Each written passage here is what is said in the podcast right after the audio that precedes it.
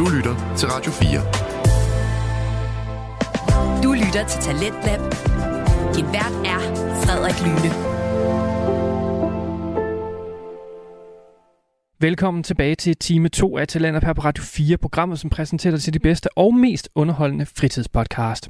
Vi hørte sidste time samtale podcasten Alt godt med værterne Andreas Lund og Mads Andreasen, hvor de to værter talte med gæst Kirstine Dybdal om hendes liv med diagnoser.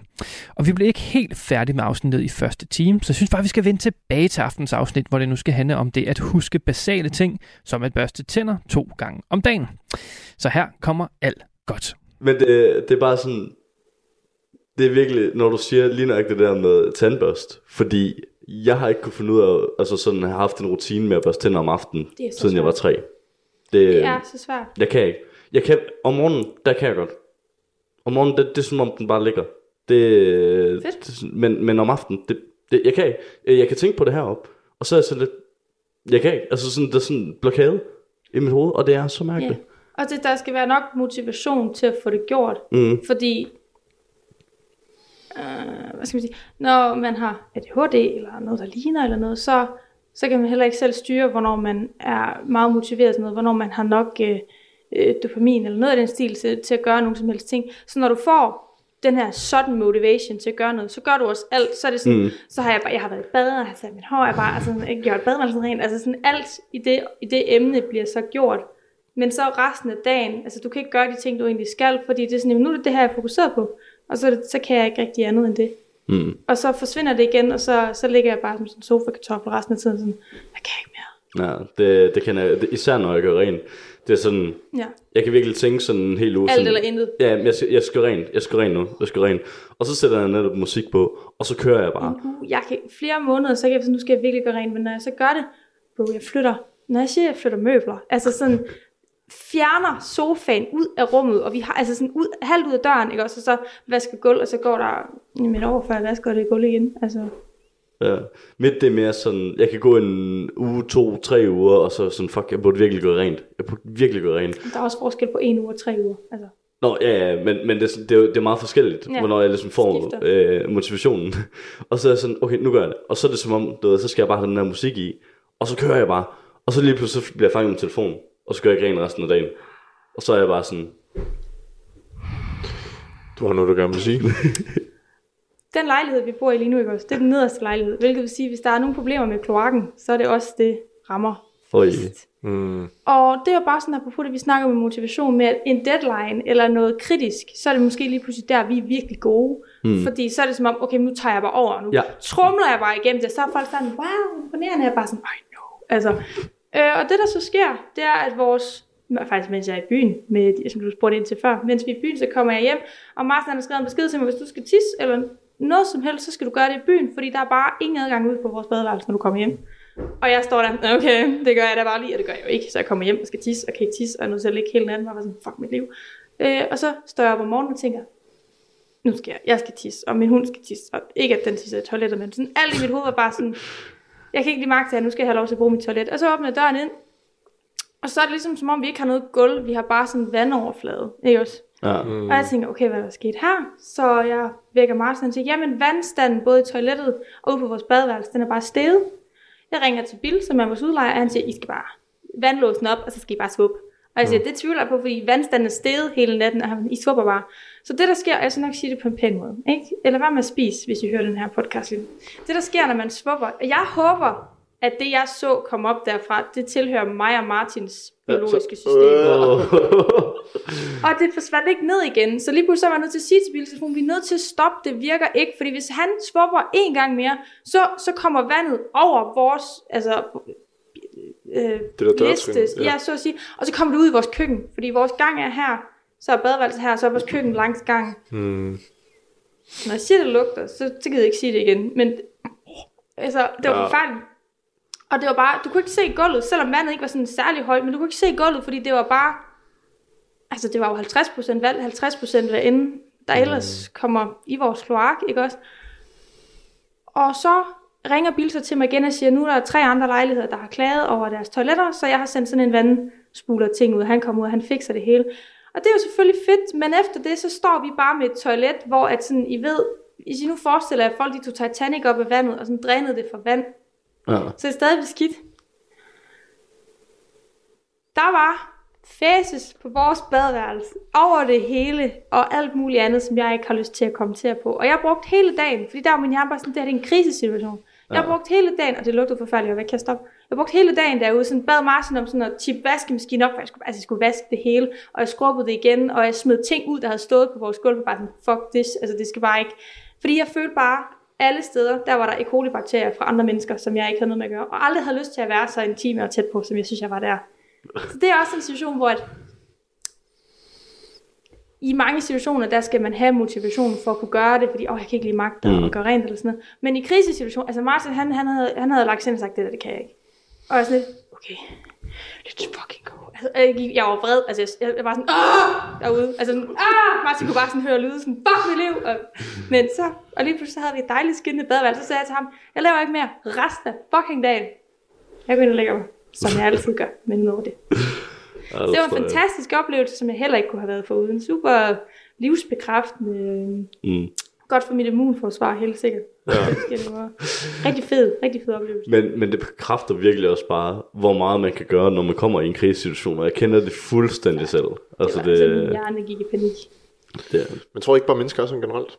Altså når man kommer i en krisesituation, noget hvor man tænker, nu, nu kører alle alarmklokkerne, så fikser man det. Jo, men, men jeg tror altså... Og det, jeg kan jo kun, ikke fordi, at det skal handle om Martin, men jeg kan jo kun tale ud fra de mennesker, jeg kender. Og Ja, Martin er ham, jeg er i nærheden af i min hverdag. Så det er ham, jeg sådan kan perspektivere til, når jeg siger, mm. min menneskelige oplevelse og hans menneskelige oplevelse. Hvor at Martin er mega god sådan til everyday task, sådan om jeg vasker lige op, for det kan Christine overhovedet ikke magte lige nu, om det er mig, der laver mad og sådan noget.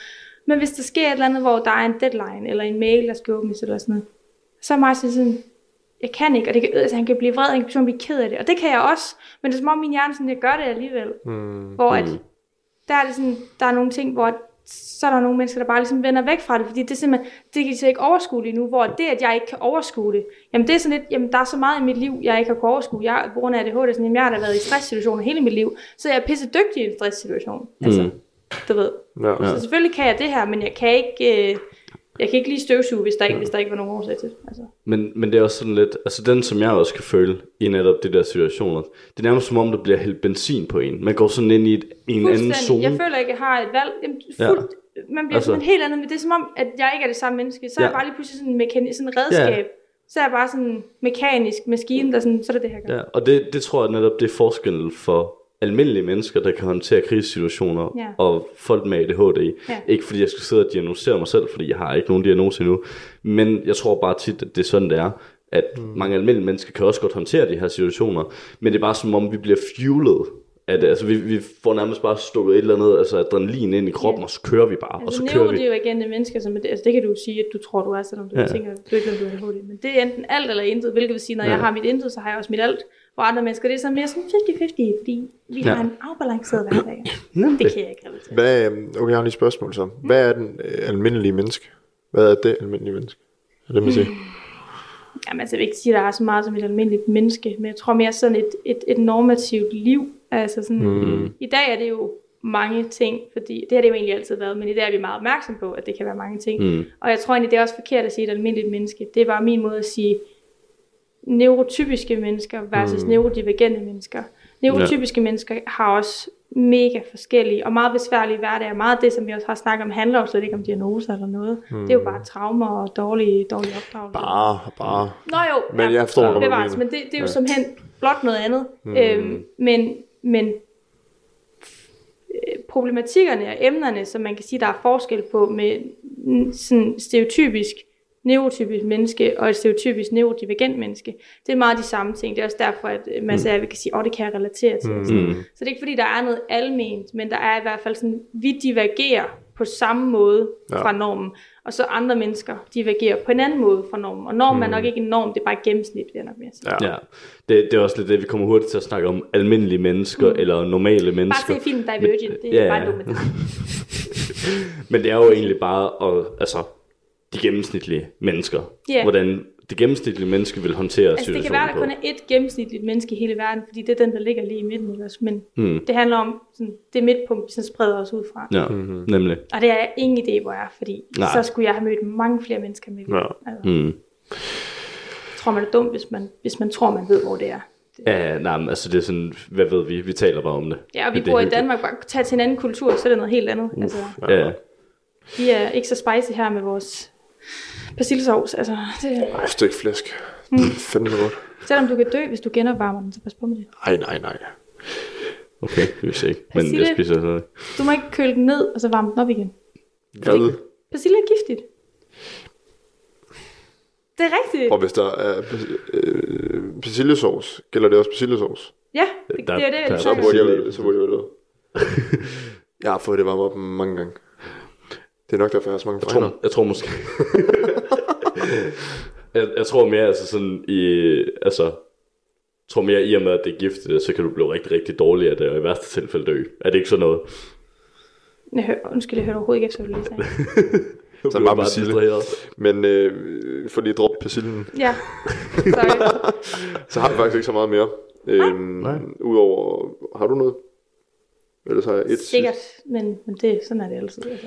Så jeg bare høre, om du har et råd, du vil dele med folk, hvis du har tænkt over et eller andet. Et eller andet, du føler, det, det skal jeg bare fortælle. Folk, der har autisme, ADHD, der har aften atypisk barndom, et eller andet. Hvis du er, og det her det gælder også til alle drengene, der hører, men nu snakker jeg lige til kvinderne, fordi det er typisk dem, som har sværest ved at komme ind og få en diagnose tidligt.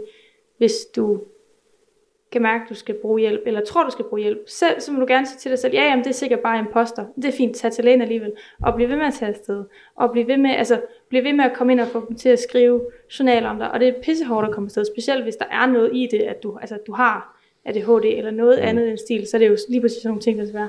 Men bliv ved med at tage afsted, bliv skrevet op på ventelisten, og gem, gem deres nummer på telefonen, fordi de har rigtig mange problemer med, fordi der er så lang venteliste. Når de så ringer til dem, så, så, så tager de ikke telefonen, fordi de ikke kan genkende nummeret, og så giver de tiden til hinanden. Så hvis du mm. kommer ind til en psykiater, gem deres nummer i deres telefon, så du nogensinde kan se, hvordan de ringer. De ringede jo til mig et år før, fordi de havde en aflysning, og så kunne jeg komme ind efter halvandet år i stedet for to Ja, okay. Bare blive ved, øhm, og så sige, det er faktisk lige meget om, om mit imposter-syndrom i hjernen har ret. Det er lige meget, jeg skal ind, jeg skal ind og have hjælp, jeg skal ind og finde ud af det. Mm. det. Det er helt okay at være egoistisk i den forstand, og gøre, hvad din hjerne siger, du har brug for. Om du så synes, du fortjener det eller ej, det kan du tage med en psykolog en anden dag. Men, men altså, start der. Altså, det fortjener alle. Stærkt. Nice. Og med den note, så tak fordi at komme. Det var Tak, fornøjelse. Det var, Det var her hyggeligt. Det var det. det var virkelig hyggeligt. Det var en vibe. Det var en vej.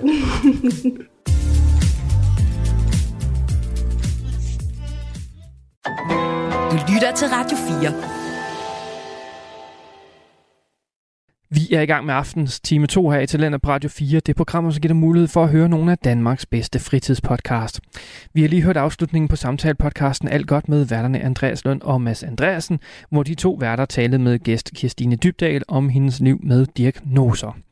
Men vi er nu videre, da vi nu skal til et afsnit fra en anden fritidspodcast, og det er podcasten Spejderliv med værterne Sten Eriksen og Kim Pedersen, som er en podcast, øh, hvor hele spejderverdenen den simpelthen bare bliver udfoldet. Øh, og i aften, der skal det handle om noget meget specifikt, og noget, som jeg må indrømme, jeg overhovedet ikke øh, jeg sige, kendt til, men altså øh, i hvert fald ikke havde hørt om før, men selvfølgelig eksisterer det, men jeg har bare simpelthen ikke øh, skænket det en tanke af en eller anden grund. Og det er simpelthen spiderfeminisme, altså hvor, hvor øh, i det her afsnit, hvor spejderne øh, Anne-Katrine og øh, Christine, ikke Kirstine, som vi har før, men Christine, taler sammen om blandt andet ligestilling i spejderfaget. Og det er en vildt interessant snak, synes jeg. Så jeg synes faktisk bare, at vi skal, ja lad os bare springe ud af det og komme i gang med det. Så øh, her kommer Spejderliv.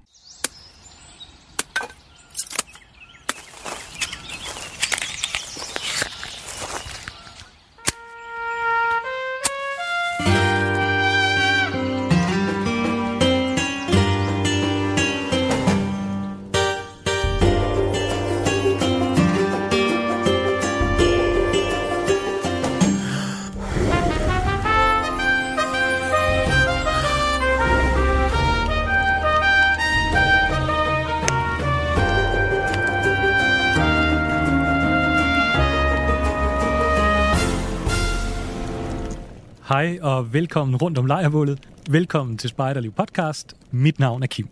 Og det her, det er et afsnit om spejderfeminisme. Ja, det er ikke noget, jeg oplever, vi taler så frygtelig meget om ude i Spejder Danmark, og, og det er jo i hvert fald en god grund til at tage det emne op. En anden god grund, ja, det er en lidt længere forklaring, men øh, hvis vi spoler tilbage til sidste afsnit, der talte Sten og jeg om de historiske spejderpiger, som fandt et fristed i spejderbevægelsen til at være sig selv, uanset om de passede ind i datidens kønsnormer eller ej. Men med tiden blev de dog pakket ind, så de lignede pæne piger, for at spejderbevægelsen kunne blive stueren i datidens forældres øjne. Dengang var der så at sige ikke ligestilling mellem drengespejdere og pigespejdere.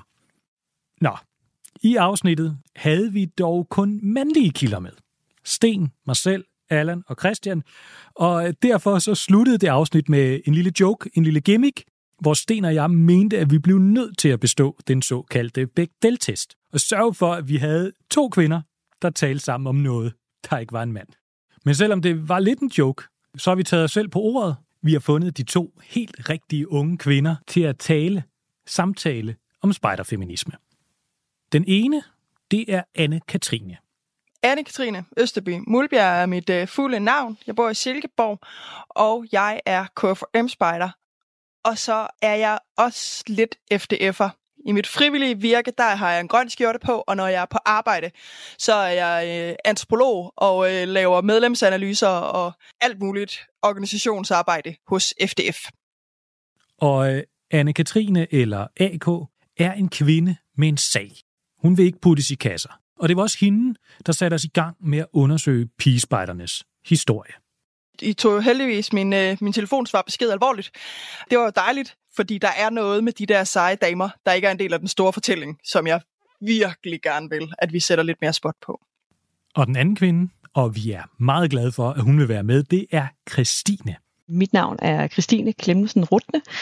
Jeg er øh, spejderchef for øh, det danske spejderkorps, og det har jeg været de seneste fire år. Før det, der sad jeg i vores øh, bestyrelse en del år, så jeg har sådan samlet set siddet i vores hovedbestyrelse i omkring 10 års tid. Og øh, så er jeg så også den ene af de to øh, forpersoner for øh, spejderne i Danmark, og den anden forperson, det er jo Tobias Simonsen, som kommer over fra øh, KFUM-spejderne af, hvor han er øh, forperson også. Så det er mine øh, officielle spejderroller for øjeblikket. Christine er altså den moderne aftager til folk som Agnete Brockenhus Schack, Elisabeth Flagstad og Hanna Jul, pigespejdercheferne, som vi mødte i sidste afsnit. Jeg øh, står på skuldrene af, af rigtig mange dygtige kvinder og spejderchefer før mig. Og jeg må jo sige, at der er gennem historien har der været nogle ret store sko at skulle fylde ud. Men jeg må så også sige, at øh, i virkeligheden så vil jeg rigtig gerne give et stort skud ud til øh, Anne-Katrine, fordi det, at emnet er blevet taget op er helt fantastisk. Jeg synes, det er et super spændende emne, og jeg må jo sige, ligesom jer, så er jeg jo vokset op i et Danmark, hvor alle historiebøgerne de handlede om mænd, og kvinder, det var lidt sådan nogle bisætninger. Så jeg er da rigtig, rigtig glad for, at der er den her bølge nu af både historikere og glade amatører, som, som begynder at grave lidt i historien, og som begynder at finde alle de her seje kvinder frem, som altså på trods af alle de forhindringer, de skulle forbi, har formået at sætte nogle, altså nogle veje og nogle vigtige aftryk på historien, enten på den ene eller på den anden måde det her, det er lidt et eksperiment fra vores side at forsøge at optage sådan en samtale over nettet, men det gik rigtig godt. En rigtig god samtale om spejderfeminisme. Jeg har så bagefter, på opfordring fra de to unge kvinder, sakset alt det bedste og inddelt afsnittet i emner. Vi skal forbi ligestilling, kvoter, usete strukturer, det ikke at ville puttes i kasser, og til allersidst to råd om, hvad man selv kan gøre for at øge ligestillingen i spejderarbejdet. Og samtalen, den begyndte med det her spørgsmål.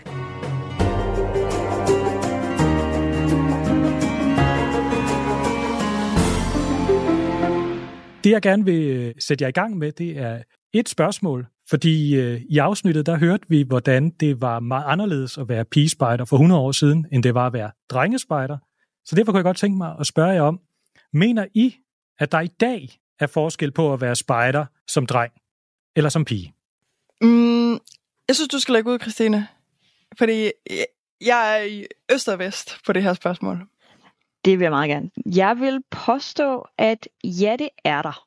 Mm, det kommer så af, at så længe vi ligesom i det danske samfund stadigvæk behandler drenge og piger, eller i det her tilfælde nogle gange også mænd og kvinder forskelligt, så kan vi ikke komme helt udenom, at vi i nogen grad kommer til at reproducere det i en spejdersammenhæng.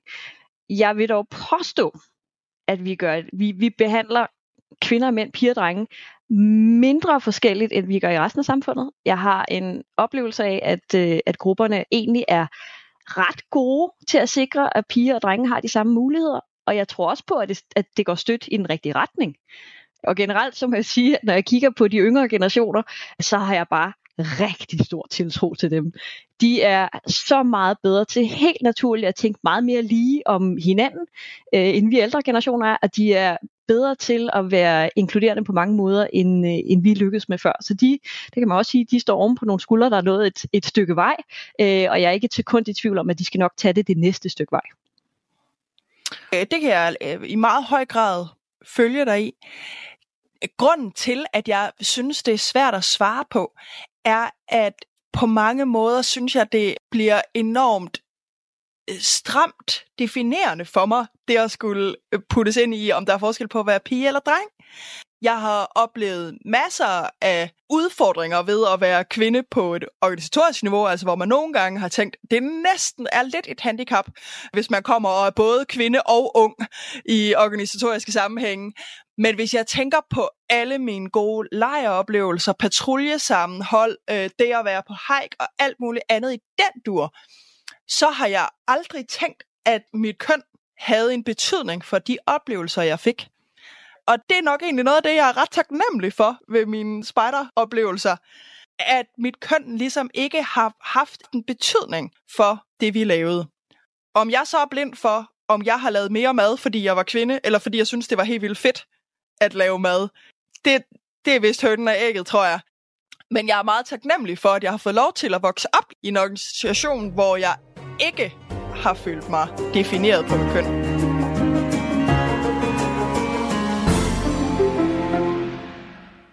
Okay, selvom Christine svarer ja til, at der er forskel på drenge og piger til spejder, så vil jeg da stadigvæk sige, at det er et forholdsvis positivt billede, hun tegner af ligestillingen i spejderarbejdet.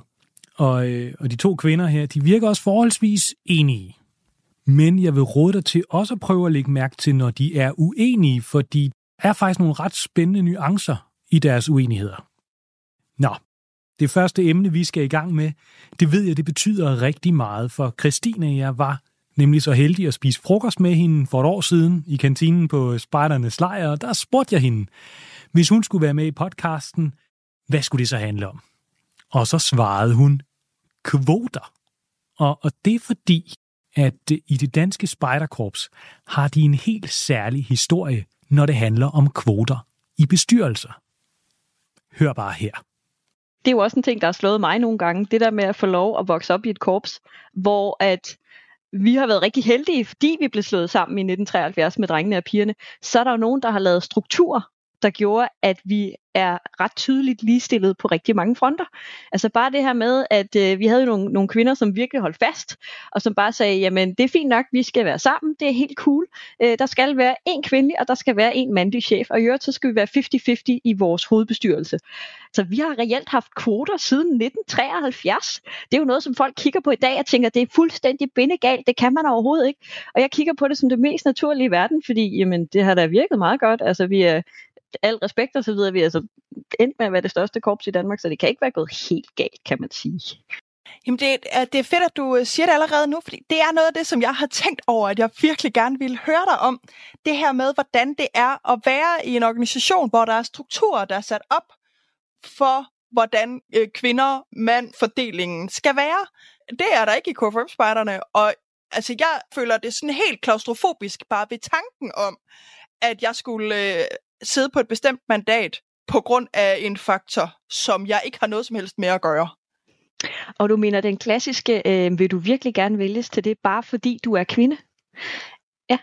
Ja, eller du kom ind, fordi du er kvinde, og dem derovre, dem, de skulle så ligesom være dygtige. Øh, men, ja. men du var bare kvinde, og det var nok. Ja, det er sjovt, for jeg har øh, lige nøjagtigt den har jeg modet mig ret meget over, og det er der, hvor jeg tænker, det er et af de steder, hvor jeg vil påstå, at vi bliver behandlet lidt forskelligt i det danske spejderkorps. Fordi jeg har sjovt nok fået kastet den i hovedet, både som mene bestyrelsesmedlem, men også som spejderchef. Altså, vil du virkelig, du ved, alene fordi du er kvinde, vil du så godt vælges ind? Nej, gud vil jeg da ej.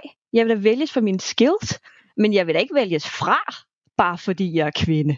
Og det tænker jeg, det, det er lidt en anden vending. Og det sjoveste er, jeg har ikke rigtig oplevet, at vores mandlige spejderchefer og vores mandlige bestyrelsesmedlemmer bliver spurgt om det samme af en eller anden årsag. Det forstår jeg ikke. Det er åbenbart okay for dem at blive valgt, bare fordi de er mænd. Det er lidt mærkeligt. Jamen, det er nemlig super mærkeligt. Og altså, jeg har i perioder tænkt, at vi var mest ligestillet, hvis vi ignorerede alt, der havde med køn at gøre. Og i andre perioder har jeg tænkt, at vi er mest ligestillet, hvis vi faktisk tager det alvorligt og forholder os aktivt til, at, at køn er til stede. Og jeg, altså jeg ved stadigvæk ikke helt, hvor jeg lander henne, men jeg synes, der er noget spændende i, at vi lægger nogle meget stramme krav ned over for eksempel en demokratisk valghandling, som jeg ikke rigtig kan finde ud af, om jeg synes harmonerer med alle mulige andre idealer for demokrati. Altså, jeg tror, det er, du ved, uh, 500 nuancer af grå. Jeg tror ikke, at der, det er fordi, der er nogen, der vil det ondt mod kvinder. Jeg tror ikke, at der er en simpel forklaring eller et simpel fix. Jeg tror, der er enormt mange ting, der spiller ind. Men jeg tror, du har ret i, at hvis ikke vi er opmærksomme på det, så kommer vi jo ikke til at ændre på den balance. Lidt på samme måde, som man kan sige, det har jo også været et aktivt valg for os i det danske Spartakorps, at vi i mange år havde kvoter for, øh, for at få unge men, mennesker i bestyrelsen. Det har øh, du så godt nok desværre sat en, en stopper for for øjeblikket, men, øh, men vi har jo sådan set prøvet på at have kvoter specifikt til unge mennesker, fordi vi kunne godt se, at det at få øh, sådan mere midaldrende mennesker ind, det var ikke noget problem overhovedet. De skulle nok melde sig selv. De unge, de skulle have et lille ekstra skub øh, for at kunne se sig selv i rollen. Og jeg tror måske nogle gange, det kan være det samme med kvinder. Det der med at kunne se sig selv i rollen i første omgang, det er jo svært, hvis du ikke rigtig ser det nogen andre steder. Hvis jeg må øh, kommentere lige et øjeblik, fordi øh, jeg synes, det lyder meget rigtigt. Øh, vi spørger jo fra tid til anden folk, om de gerne vil være med i den her podcast, om vi gerne må interviewe dem på en eller anden måde. Altså, jeg, jeg kan rubricere alle dem, der har sagt nej i en gruppe, og det er kvinder. Det er kun kvinder, der har sagt, ah, det har de faktisk ikke egentlig lyst til. Og jeg tror, du har ret i, at det er fordi, de ikke selv kan se sig som en, der bliver interviewet og medvirker i en podcast. Altså, og det er mange, altså det er, det er 10 i hvert fald, der har sagt nej, og kun kvinder. Jamen det, og jeg, altså Kim, der er nogle gange, hvor at, øh, jeg simpelthen, hvis jeg kunne, du ved, give mit eget køn sådan et, et, et, et nakkedrag, så vil jeg gøre det. Øh, og jeg ved jo også selv øh, reproducere nogle af de samme ting, og gøre nogle af de samme ting. Øh, men der er ingen tvivl om, at jeg, jeg har virkelig oplevet, at vi har haft mange, specielt mange unge kvinder, som har overvejet, om de skulle sidde i vores hovedbestyrelse. Men de var ikke sikre på, at de var gode nok. De var ikke sikre på, at de kunne lægge nok tid. Altså de havde en følelse af, at, øh, at de skulle præstere så fuldstændig vanvittigt Selvom at, du ved, halvdelen, hvis de havde gjort alting med venstre hånd, så ville de have gjort det lige så godt som gennemsnittet. Altså, der, der er simpelthen nogle kvinder, der er så dygtige, men de kan ikke selv se, at det ville være det bedste, de overhovedet kunne gøre, var faktisk at melde sig ind, fordi vi skal bruge dem. Og de vil, altså hvis jeg skulle være lidt sted, så nogle af dem ville endda måske næsten højne niveauet, men de ser det ikke selv. Det er ret vildt. Det er ekstremt trist. Jeg, jeg, ved, jeg ved simpelthen ikke, hvor jeg står henne. Jeg synes, det er sådan lidt en... Er det kultur, vi skal ændre på? Er det, er, er det struktur? Hvad er det, altså, hvad æder hvad til morgenmad? Jeg er helt enig, jeg tror, altså kan man sige, så er eksemplets magt jo, øh, det kan jo noget fedt. Altså jeg synes jo stadig, det er fedt at se, at de patruljer, som, øh, som plejer at vinde i vores Adventure Liga i det danske Spartakorps, øh, eller den er vel i virkeligheden på tværs, alle kan vel egentlig være med, Øh, på første, anden og tredje pladsen, der plejer der gerne at ligge blandede patruljer. Det er ret fedt at se, at det er helt fast. Mm, så tydeligvis de patruljer, der fungerer bedst, det er faktisk dem, hvor at vi arbejder sammen på tværs af køn. Det synes jeg er lidt sjovt at se. Mm. Ja, det er meget dejligt, og der er helt sikkert noget i, øh, i eksemplet, øh, og det, at vi føler os repræsenteret både historisk og i nutiden.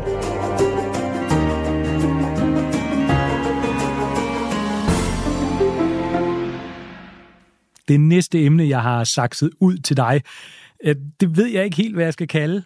Her på mit papir står der usete strukturer, men øh, det er måske lidt akademisk. Det handler om de ting, vi gør, og den måde, vi gør dem på, og at den måde måske kan udelukke nogen fra at være med. Jeg ved ikke, om det hjalp noget, men, øh, men det er et vigtigt emne, fordi det er jo netop et sted, hvor vi selv kan gøre en forskel hvilke strukturer skal der til for, at der er plads til alle? Og når jeg tænker i det, så tænker jeg jo ikke kun i, altså en ting er at have en organisationsstruktur, hvor der er plads til flere. Altså jeg er for eksempel rigtig glad for, at Spejdernes Lejr, de valgte også at køre med den her dobbeltbesætning, hvor der typisk er en mandlig og en kvindelig øh, lejrchef, og så ligesom kørt det hele vejen ned gennem organisationen, for det er jo et fedt sted at showcase det og vise, at det er det, man gør, og vise det til alle børnene og alle gæsterne og alle, der følger med. Men udover at have det i den slags struktur, så er der jo også noget i at tænke over, hvem kan ligesom være med på den måde, vi gør det. Og jeg hørte, altså der er et eksempel, jeg har brugt det på gange, som jeg hørte øh, for et halvt år siden. Jeg synes, det var helt fantastisk. Det var et eksempel på det her lille øh, bådbyggerlag, øh, som rigtig gerne ville have nye folk med ind de var ikke så mange, og de gik og hyggede lidt med de her gamle træbåde, og det var, altså, det var nogle helt fantastisk rare gamle gutter. Og de havde fundet den her lidt yngre gut, de også gerne ville have med. Og det var sådan en yngre gut, jeg tror købet, at han havde et barn på tre, eller sådan et eller andet den dur. Det eneste var bare, at øh, det eneste tidspunkt, de kunne bygge både, det var jo selvfølgelig øh, tirsdag formiddag. Og øh, så var det også meget vigtigt i øvrigt, at når de her var færdige med at bygge både, at så satte de sig ned og fik en frokost. Og øh, den var øh, traditionsrigt altid med sild og snaps. Og det er jo der, hvor altså, det er jo fantastisk, at de inviterer ind. De vil så gerne have andre folk med. Der er ligesom bare lidt barriere for, hvem det er, man kan få med, når man sætter de regler op. Og det er jo lidt på samme måde, vi nogle gange skal tænke. For eksempel så tror jeg da, at der, der har været perioder i vores bestyrelse, hvor at det lignede et niveau, hvor alle folk, der havde relativt små børn, de tænkte, det skal jeg ikke bede om lige nu. Det har jeg ikke tid til, det kan jeg ikke nå. Men hvor vi inden for de senere par år er vi faktisk begyndt at have flere småbørnsforældre med i vores bestyrelse det er et rigtig godt tegn på, at der er blevet plads til flere, end der var før. Så jeg tror, der er i hvert fald noget i, en ting er igen, den struktur, du sætter op som organisation, det er en ting. Noget andet er at overveje de valg, du foretager dig. Hvis det altid er for eksempel en fuld weekend, du holder øh, dit øh, hovedbestyrelsesmøde, eller bare din, din gruppemøde, eller hvad det nu handler om, din øh, divisionsledelsesmøde, jamen hvem er det så, der ikke kan være med? Så der er i hvert fald noget i at tænke over, hvilke både officielle strukturer, men også hvordan arbejder vi, og hvad gør det for, hvem kan være med? Det er faktisk sjovt, du siger det. Jeg, jeg, når jeg er på arbejde, så laver jeg gerne medlemsanalyser på FDF's medlemmer. Og noget af det, jeg har kigget på, det er, hvor, hvor gamle er de voksne, der er, øh, der er ledere i FDF. Og øh, jeg ved ikke, om, om du kender til de tal i, øh, i DDS, men for FDF's vedkommende i hvert fald, og jeg tør godt gætte på, at det øh, er det samme i, i de andre korps. Der er der en, en kurve, der ligesom siger, 18, 19, 20 mange, der er vi øh, masser af ledere. Så sådan omkring 28, 29, så går det drastisk nedad. Og i 30'erne, der har vi et absolut dyk i antallet af frivillige voksne, og så stiger det igen, når medlemmerne de rammer sådan 42-44 år. Og der er lidt flere mænd, der er der i den der periode, og som også bliver ved, når de bliver ældre. Ikke et meget stort udfald, øh, når de bliver over 60, så ser vi øh, sindssygt mange flere mænd, og jeg kunne sagtens forestille mig, at det samme gør sig gældende i de andre spejderorganisationer. Ja, jeg ved ikke præcis, hvordan tallene er for det danske spejderkorps, men, øh, men jeg tror, du er helt ret i, at vi har betydeligt færre øh, i den alder lige omkring, hvor man får sit, øh, sine første børn, havde han sagt sit første barn. Jeg tror til gengæld, og det her, det er altså mavefornemmelse. Jeg har ikke lige øh, tjekket dataen, men jeg kunne godt forestille mig, det at vi begyndte at have familiespejder at det hjælper lidt på, hvor hurtigt man kan vende tilbage. Og det er jo igen lidt tilbage til det her med strukturerne, hvor tidligere hen, så var det jo helt fast, at du ved, spejder, det var onsdag aften, og det var måske fra klokken 19 til 21, eller hvad det nu var, øh, og så var det fast hver uge. Og måske var man ovenikøbet en relativt lille ledergruppe, så derfor så betød det rigtig meget, hvis ikke du kom en enkelt onsdag. Hvor jeg tror, det her med, at der er mange grupper, der er begyndt at indføre familiespejder, og familiespejder måske bare er en enkelt gang om måneden, hvor det er en lørdag i dagtimerne, og du må jo tage alle dine børn med det tror jeg altså har gjort rigtig meget for, at øh, barrieren er blevet lavere for at deltage. Så jeg tror, der er mange steder, hvor hvis vi tænker sådan rundt omkring i korpset, jamen, hvis der er nogen andre, vi gerne vil have med, så giver det i hvert fald mening at tænke over, hvad barrieren for at få dem med. Og så er det jo så uanset om det er i ens lokale gruppe, eller om det er i divisionen, eller om det er på hovedbestyrelsesniveau. Altså hver gang vi kan se, at der er nogen, vi ikke rigtig kan få med, så er det i hvert fald værd at overveje, er der et eller andet, vi gør, som igen ikke er nogen onde intentioner, men er der noget, der gør, at vi, vi har nogen, som bare slet ikke føler, at de kan være med? Jeg har en oplevelse af, at der også er ting, der har flyttet sig. Altså der er nogle snakke, som, som er nogle gange, altså som jeg husker, jeg hørte nogle gange i starten, da jeg kom ind, som jeg ikke har hørt i nyere tid. Øh, det var sådan noget som, ja, men, øh, ja, men hun har også lige fået et barn, så jeg tror ikke, vi skal spørge hende. Hvorimod, hvis en mand lige havde fået sit barn, så kunne man godt sådan, åh, men så trænger han også til at komme lidt ud af huset. Mm. Ham kunne han godt spørge. Ja, lige Ikke? Altså. Ja, ja, fuldstændig. Jamen, det er jo det, ikke? Ja. Og hvor jeg sådan tænkte, det er sådan, undskyld, hvad for noget? Og det behov har hun ikke, eller hvad? Altså, øh, og det der, det har jeg ikke hørt i nyere tid. Så jeg kan jo mærke, at der er et eller andet, der har flyttet sig. Og det synes jeg er super, super fedt. Og det kommer der nok et eller andet sted også af den snak om, hvem der er på barsel, og hvem der ikke er, og hvorfor. Og Øh. selv hvis hun gerne vil bare blive derhjemme og sidde og amme sit, øh, sit nyfødte barn, kan vide, om hun så ikke godt kunne tænke sig anerkendelsen i, at der faktisk var nogen, der havde tænkt på hende. Jeg vide, ja. Om hun ikke godt kunne have lov at have lyst til at svare for sig selv. Ja, Kunne vi Præcis, ikke alle sammen godt... vi andre valgte. Præcis. Kunne vi ikke alle sammen godt have lyst til at få lov til at svare for os selv? Det tror jeg altså Jo, virkelig på. præcis. Det er det. Så altså igen, jeg har en oplevelse af, at altså, all round, så er jeg, jeg personligt meget glad for at være vokset op der, hvor jeg er. Jeg var, tror fem år gammel, da jeg blev spejder i danske spejderkorps. Der er mange af de her ting, som jeg godt kan se, at, at i forhold til alle andre dele af Danmark, jeg kommer ud i, og i forhold til det samfund, jeg kommer ud i, så er der altså mange steder, hvor vi som kvinder er ret godt stillet, fordi vi har haft alle de her øh, ligestillingsstrukturer med os. Men det er da klart, at der er stadigvæk nogle ting, vi reproducerer lidt fra, øh, fra resten af samfundet. Og nu rykker resten af samfundet fremad, så gør vi også. Det er meget godt. Præcis.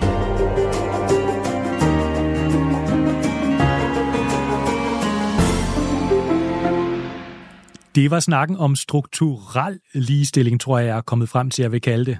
Ja, det var ikke mindre akademisk. Jeg undskylder. Du lytter til Talentlab på Radio 4.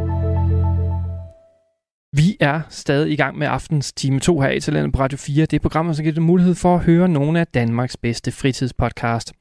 Vi er i gang med at høre fritidspodcasten Spejderliv med værterne Sten Eriksen og Kim Pedersen, som i i det her afsnit har faciliteret et rum i deres podcast til en samtale mellem to kvindelige spejdere, der snakker om spejderfeminisme. Og vi skal nu høre om de kasser i spejderfaget, som man, f- man kan føle, man skal passe i, selvom man er lidt, ja, skæv i det. Så her kommer spejderliv. Det næste emne, det er i virkeligheden to emner. For det er jo sådan med samtaler, emner, de godt kan flyde lidt ind og ud mellem hinanden. Det ene emne, det handler om ligestilling hos KFM-spejderne.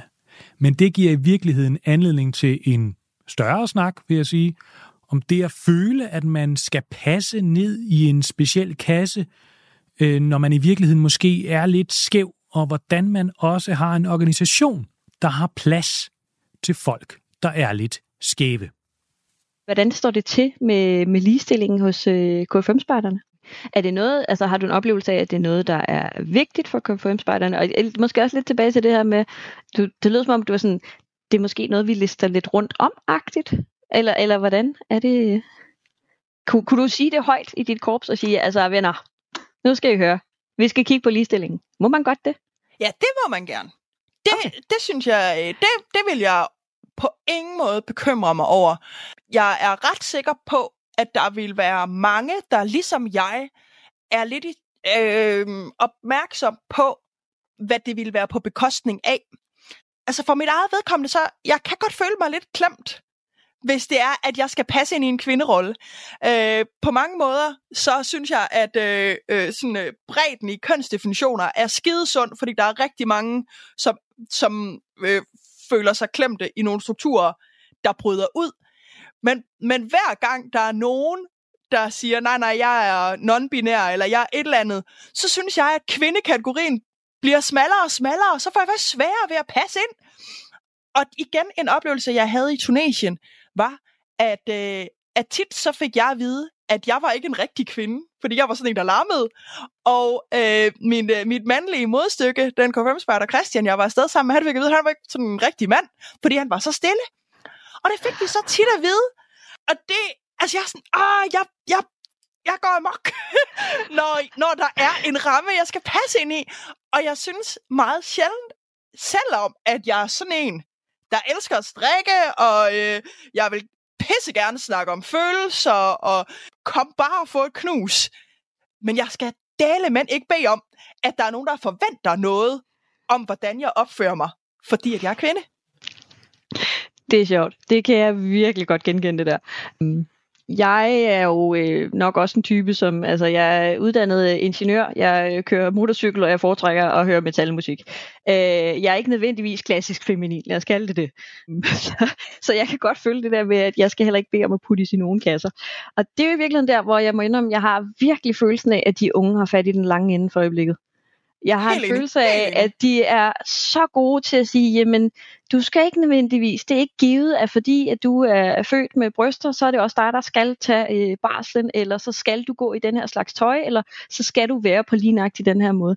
Der har jeg virkelig en følelse af, at de unge har simpelthen formået at åbne op for at sige, du må gerne være menneske på lige den måde, du gerne vil være menneske.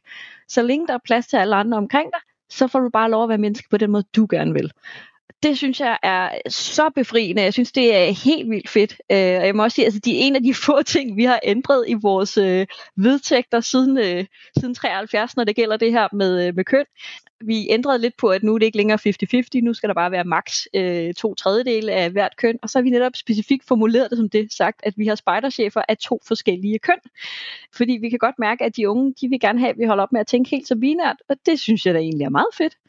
Så det, det har vi prøvet at tage til os. Mm. Og nu har vi så fået et, øh, et forslag også til vores generalforsamling, hvor at vi har nogle unge mennesker, som siger, kunne vi ikke holde op med at hele tiden kalde det en bestyrelsesformand? Kunne vi ikke bruge nogle kønsneutrale ord? Og det sjove er jo, i virkeligheden i danske spejderkorps, så er vi jo egentlig ret gode til det, fordi altså, om du kalder det en spejderchef, eller en lejerchef, eller en, altså hvad du nu ellers kalder det, det er jo sådan set allerede kønsneutralt. Så lurer mig, om vi ikke også kan finde nogle kønsneutrale ord i stedet for formand. Om det så lige er forperson, som mange andre er begyndt at bruge, eller om der er nogen andre, der har et andet super fedt ord, som flyder meget bedre i munden. Det er fair nok. Det er ikke så vigtigt for mig, men jeg synes, det er fedt, at de unge de har meget travlt med at prøve at gøre mere plads til, at alle kan føle sig som en del af fællesskabet. Så det er der. Go for it, altså. Og, altså, og de samtaler, dem har vi faktisk også hos uh, Core Spejderen. Der har der også været uh, godt gang i den på, på nogle af de seneste landsmøder, i forhold til at sige, jamen, altså kan vi ikke bruge nogle ord, som er, som er mere fagnende? Uh, Jeg tror faktisk, at vores unge er blevet inspireret af jer i den her sammenhæng. Så det, det, er, det er helt sikkert. og Kim, hvad siger du? Det er bare, jeg har lige været inde, det var Christine, der spurgte om ligestillingen, og vores hovedbestyrelse består jo af 11 øh, personer, og lige pt. så er der øh, syv mænd og fire kvinder. Men, som sagt, som I lige øh, talte om, så på sidste landsmøde blev det jo vedtaget, at det ikke længere hed formand, men forperson. Selvom, altså jeg var meget ked af, sådan personligt i hvert fald, og det var meget tæt på, at det blev stemt igennem, at vi skulle i stedet for have haft en spejderchef. Det havde jeg, det havde jeg håbet på, men forperson, det, det, det er også okay. Der er bare noget ved spejderchef og historien, svingesus, der lige går altså mig. Altså, jeg vil også godt give dig, der er, noget, der, der er altså lidt power i at få lov at være chef. Det er så meget sjovt. Men det andet, I snakkede om, om ikke at vi blive puttet i en kasse, det synes jeg trækker en direkte tråd til sidste afsnit, Pigespejderens Hemmelighed. I det afsnit, der interviewer vi jo Christian, der har skrevet opgave om kønsstudier og det danske pigespejderkorps historisk set, og hans artikel hedder Spejder skrår og pæne piger. Og det forklarer han lidt i, øh, i afsnittet, men hvad han ikke får plads til at forklare, det er, at han har lavet lidt om, at den hedder normalt bare spejder skrå og pæne piger. Så skrår, det henviser altså til, til skrå, til, hvad skal man sige, hvis man oversætter til engelsk, til queer.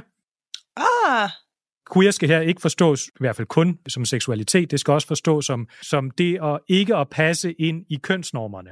Ja, Som- altså en, en kønsidentitet, der ikke helt matcher. Ja, præcis. Og dengang, der var det jo noget med, at man skulle, som kvinde, man skulle uddanne sig, så skulle man have et job, så skulle man blive gift, så skulle man være hjemmegående.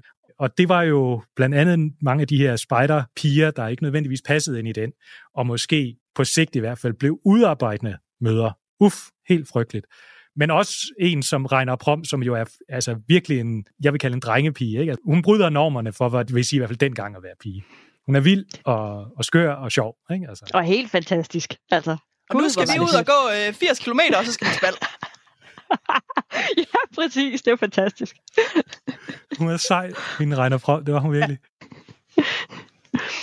Så, så jeg ved ikke, om, om det ligger så lidt op af det, jeg siger med ikke at blive puttet i kasser. Altså, Spider har været et rum, hvor man kunne få lov til at være lidt queer, lidt skrå, lidt skæv. Det tror jeg egentlig, det, altså det tror jeg, der er noget om. Eller jeg synes, jeg oplever meget, at når, øh, når boomer-generationen snakker om spider, øh, jamen både det, og så også øh, lidt yngre ned til omkring min generation, når vi snakker om, øh, om hvad spider er, så er der mange af dem, der kigger på det og har lidt sådan, ej, det var, det var sådan noget, alle nørderne var. Øh, og det var jo ikke positivt. Hvor det sjove er i dag, når du kigger på de yngre generationer, altså de havde jo et helt tv-program, der hed Lille Nørd. Det er jo, det er jo et, altså et kvalitetsstempel at være nørd i dag, og det er det blevet sådan stille og roligt over 10, 15, 20 år. Men det er jo ret sjovt, at når man kigger på de ældre generationer, så siger de, ej nej, Spartan, de er jo de der nørdede. Men det var jo også rigtigt nok et eller andet sted. Altså det var i hvert fald et sted, hvor at du gerne måtte opføre dig i nogen grad uden for normen. Og det tror jeg egentlig har været rigtigt over alle årene. Altså, øh, jeg kan huske, at jeg læste på et tidspunkt en helt fantastisk artikel med, øh, med Jonathan Spang, som har været spejder i det danske spejderkorps, hvor at, øh, han nævnte, at øh, spejder, det var første gang, han lærte, at voksne mennesker kan godt lege og der er der noget af det her, altså vi tager jo også nogle gange elementer af rollespil, og øh, vi laver underlige fantasirammer, og vi bygger mærkelige ting, bare fordi det er sjovt at gøre det. Altså vi leger rigtig, rigtig meget, og vi leger læring, så det er til at lege. Og det, når man går ud i resten af samfundet, så er det jo noget, som folk kigger lidt mærkeligt på og tænker, nej, nej, nej, det, det gør vi ikke. Det må man ikke. Jeg, øh, jeg var så heldig, da jeg var på, øh, på Danmarks Tekniske Universitet, der havde jeg et kursus, hvor at øh, min gruppe den bestod af fem medlemmer, og den ene af dem, han var spejder ligesom mig. Og øh, han og jeg, vi brugte, jeg ved ikke hvor meget lang tid, øh, øh, altså virkelig, virkelig lang tid på at forklare de andre i gruppen, at øh, nu vi skulle ind til den her gruppe øh, erhvervsledere, øh, hvor vi skulle lave en workshop for dem i løbet af dagen, at så kunne vi sagtens sætte dem til at lege. Og øh, de her tre andre unge mennesker, der var på alder med os, de var sådan, det, det kan man ikke. Man kan ikke, ej nej nej, erhvervsledere, rigtige voksne ledere, dem, dem kan man altså ikke sætte til at lege. Og vi var sådan, selvfølgelig kan man det. Vi har set voksne mennesker lege hele vores liv. Det gør man da bare. Det er super sjovt, og det nedbryder barriere. Hvis først man har grinet sammen, så kan alting lade sig gøre. Det er ikke noget problem. Så jeg tror, du har helt ret i, at der er der et eller andet med, at man må gerne stikke lidt mere ud til spejder. Der, altså, det er ikke sådan, at man ryger af holdet, hvis man ikke lige er på den helt rigtige måde. Det er ikke sådan, at man ikke kan være med, hvis ikke man er præcis som de andre. Så jeg tror, at der er et eller andet om, at man, øh, man til spejder altså, godt kan være lidt, lidt mere anderledes, og alligevel godt være med. Altså, jeg, jeg har næ... Ej, nu er jeg lidt fræk. Jeg har lidt lyst til at finde bullshit-knappen. øh, og sige, at ja, der er plads til, at man må lege alt det, man vil. Men der er godt nok også mange steder, hvor man passer rigtig godt ind, hvis man har øh, G1000 på, og man har øh, sin Arcteryx-jakke og en MacBook under armen. Altså, vi, vi skal også passe på, at vi ikke bliver ananas i en juice. Øh, jeg mm. tror også på, at der er øh, alle mulige andre fællesskaber, hvor man ja. kan få lov til at lege med det at stikke ud. Jeg er mm. fuldstændig enig i, at man øh, oplever øh, voksne, der leger, at man oplever unge, der tager ansvar, at man oplever ligeværd og eksperimenter i spejderiet. Jeg vil bare gerne holde fast i, det, det gør man også alle mulige andre fede steder. Ja, ja, altså jeg tror, jeg tror ikke, det er udelukkende spejder. Det tror Ej, jeg heller ikke. Nej, og det synes jeg bare i hvert fald er vigtigt at have den pointe med. Altså, at det er der, det er der mange steder, hvor vi, øh, vi heldigvis i det ganske danske land kan finde ud af at, øh, at være skøre og skæve. Ja. At, at, altså, det skulle til at sige, at rollespillerne er et fantastisk eksempel på det, faktisk. Så jeg, jeg tror absolut ikke, at, det, at det er udelukkende af spejder, der kan. Men jeg, jeg tænker, at det trods alt er et af stederne, hvor at man godt kan, så ved jeg også godt, at der er også noget i, hvad det er for nogle sociale, igen tilbage til, hvad er det for nogle normer, du spejler fra det område omkring dig. Og der er det jo sjovt, at øh, for eksempel det her med G1000 bukser, øh, jeg hører fuldstændig, hvad du siger. Da jeg flyttede op omkring Københavnsområdet, så fandt jeg også ud af, at det var normen. Nu er jeg selv fra Sydsjælland, der var der ikke nogen af os, der havde råd til G1000 bukser, så det var altså ikke det, vi havde.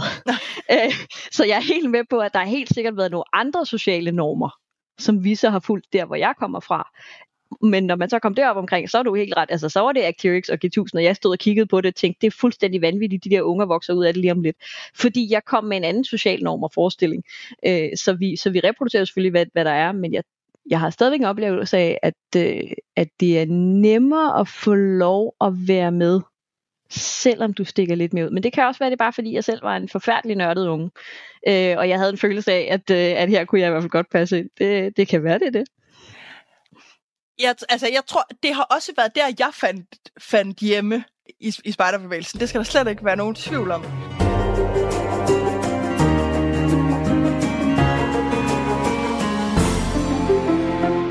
Ligestilling, feminisme, det kan godt øh, blive lidt abstrakt det hele.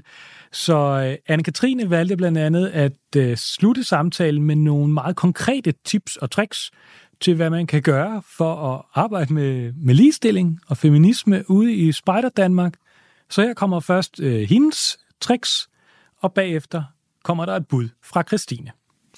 Øh, altså, jeg har også tænkt på sådan den der helt specifikke situation, hvor man står og lige skal øh, lave nogle hold, øh, drengene og pigerne.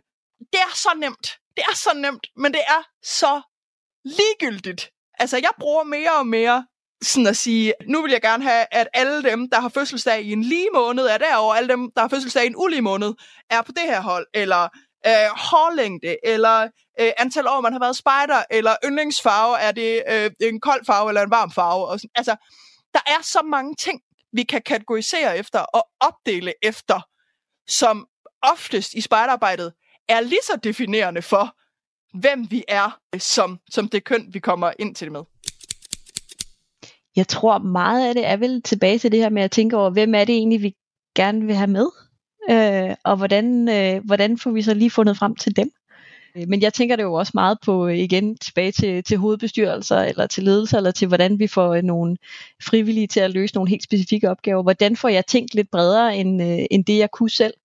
Og der tænker jeg også meget tid, så er det også det der med bare at række ud.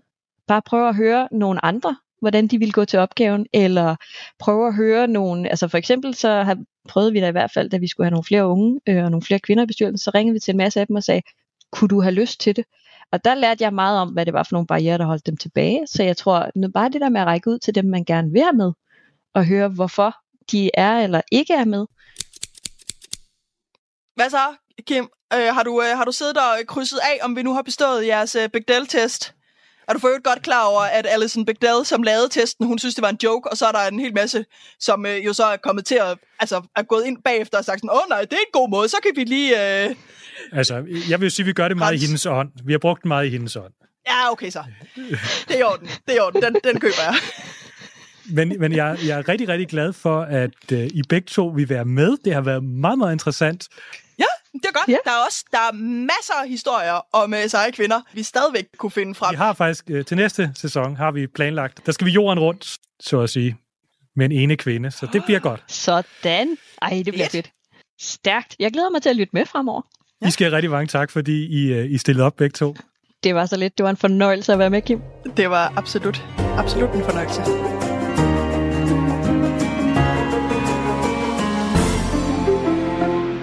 Her slutter samtalen om spiderfeminisme. Altså kun den her samtale. Jeg er sikker på, at den sådan overordnede samtale sagtens kan fortsætte ude i Spider Danmark. Den kunne blandt andet fortsætte inde på facebook.com-spiderliv eller inde på instagram.com-spejderlivet. Og ellers er det tid til at lade bålet brænde ned. Ja, jeg modulerer lige ned her. Og krybe i poserne. Det her, det var Spejderliv podcast. Spejder, som du aldrig har hørt det før.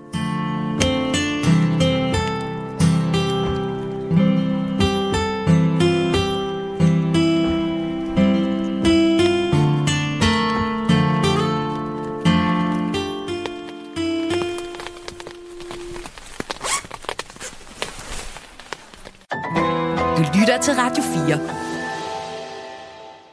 Du lytter til Talentlab her på Radio 4, og vi er simpelthen ved at være ved enden på aftens program. Vi har lige netop hørt afslutningen på fritidspodcasten Spejderliv med værterne Sten Eriksen og Kim Pedersen, som i det her afsnit øh, havde faciliteret et rum i deres podcast til en samtale mellem to kvindelige spejdere, der snakkede om spejderfeminisme.